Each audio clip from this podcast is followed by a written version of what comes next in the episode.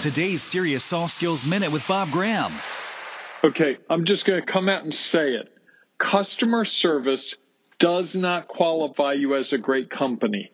We assume, we expect, we demand great customer service.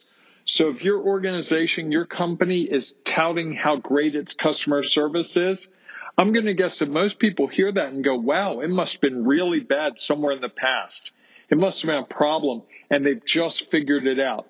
That causes them to be more concerned than eager to work with you. The best way to talk about customer service is to have your customers talking about your customer service.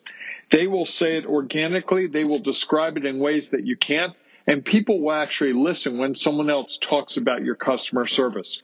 But when you talk about your customer service, you're likely raising more questions than answers in the eyes of your customer. Visit SeriousSoftSkills.com to uncover more about how to unleash your soft skills.